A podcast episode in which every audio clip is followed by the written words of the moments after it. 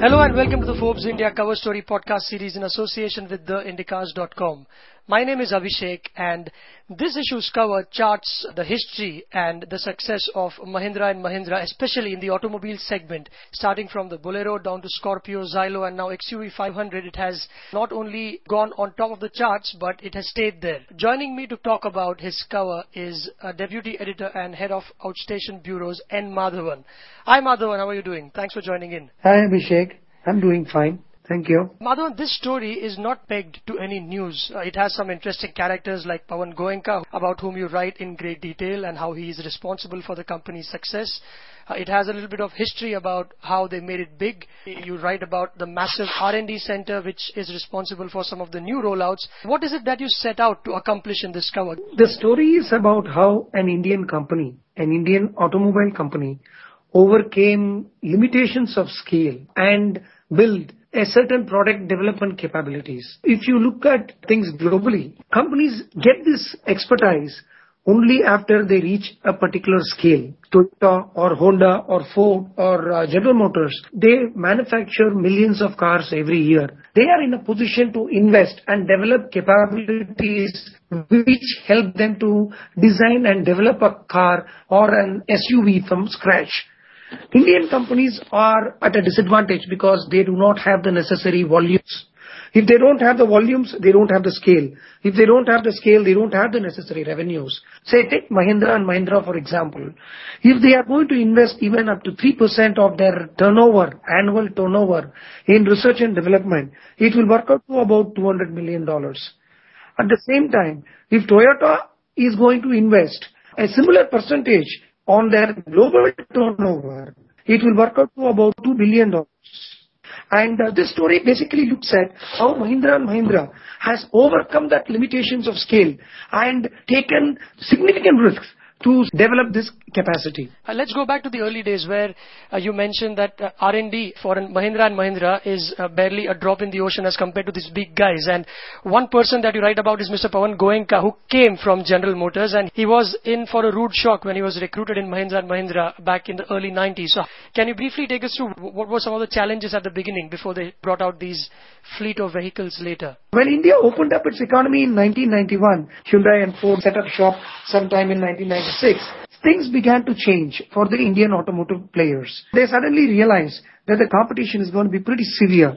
So Anand Mahindra, who was then the deputy managing director of uh, Mahindra and Mahindra, set out to do this very impossible task at that point in time to develop product development capabilities. He was looking out for the right person who will sort of uh, bring about this transformation.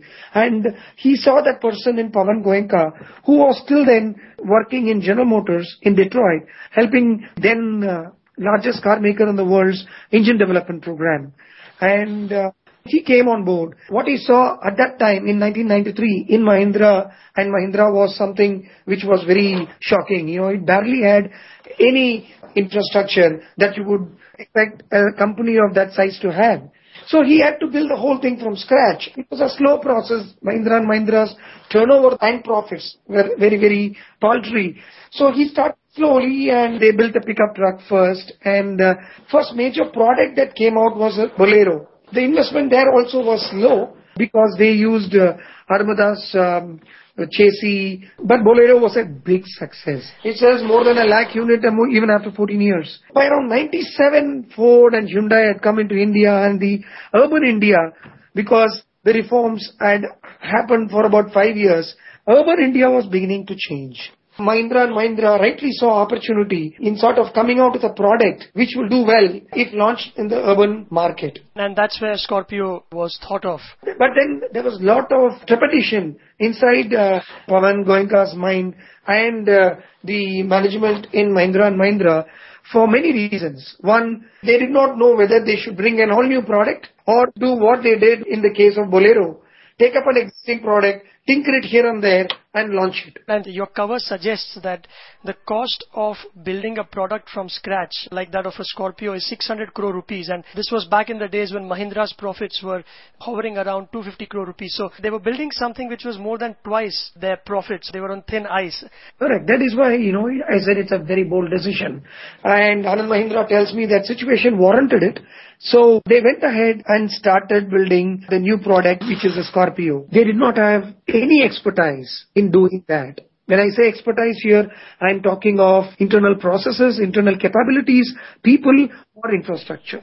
Can you give a couple of examples of how they managed this problem? You use the word jugaad in your article too somewhere. So it was a mix and match of uh, engineering as well as, uh, you know, duct tape ingenuity as they call it to get it right. So can you give a couple of examples of how they got there? You know, they took a lot of risks. For example, they did not have the wherewithal to sort of get a global player to come and set up the press shop or the paint shop or the body shop.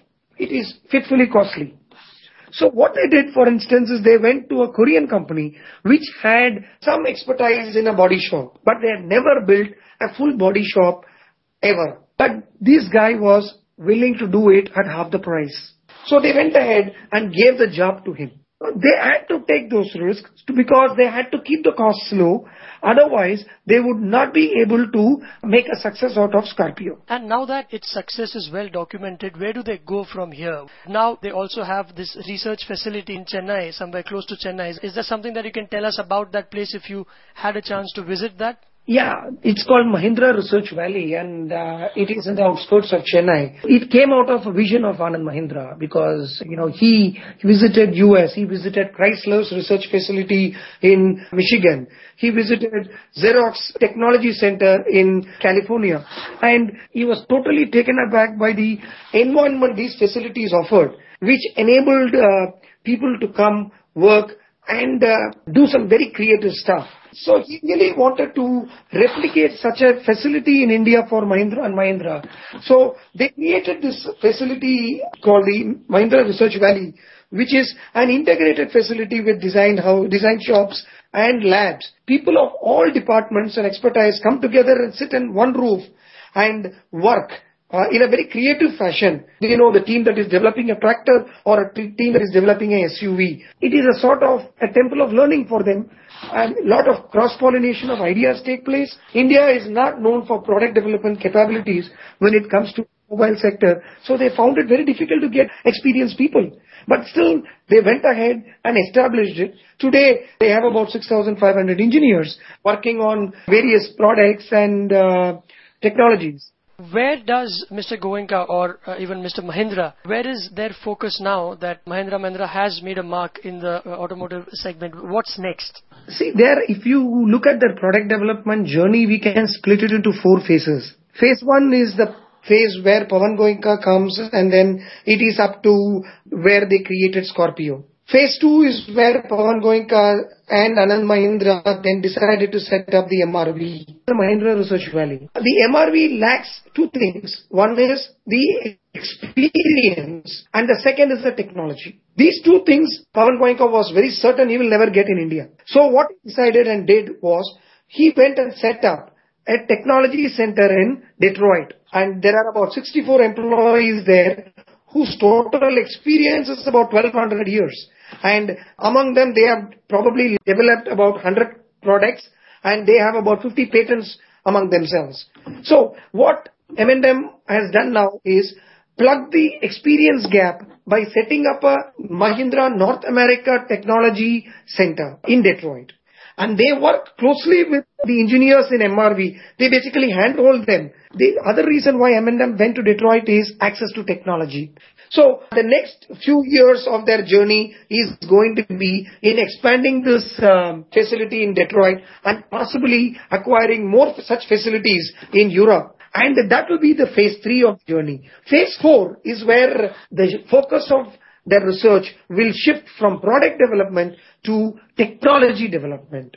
And this is a big gamble because technology development is very costly and the hit rate is very low. uh, in the sense you may have to invest tons of money and you may not get in the end much out of it. But Pawan is very certain that unless Mahindra and Mahindra goes in that direction, it will not have the necessary competitive edge.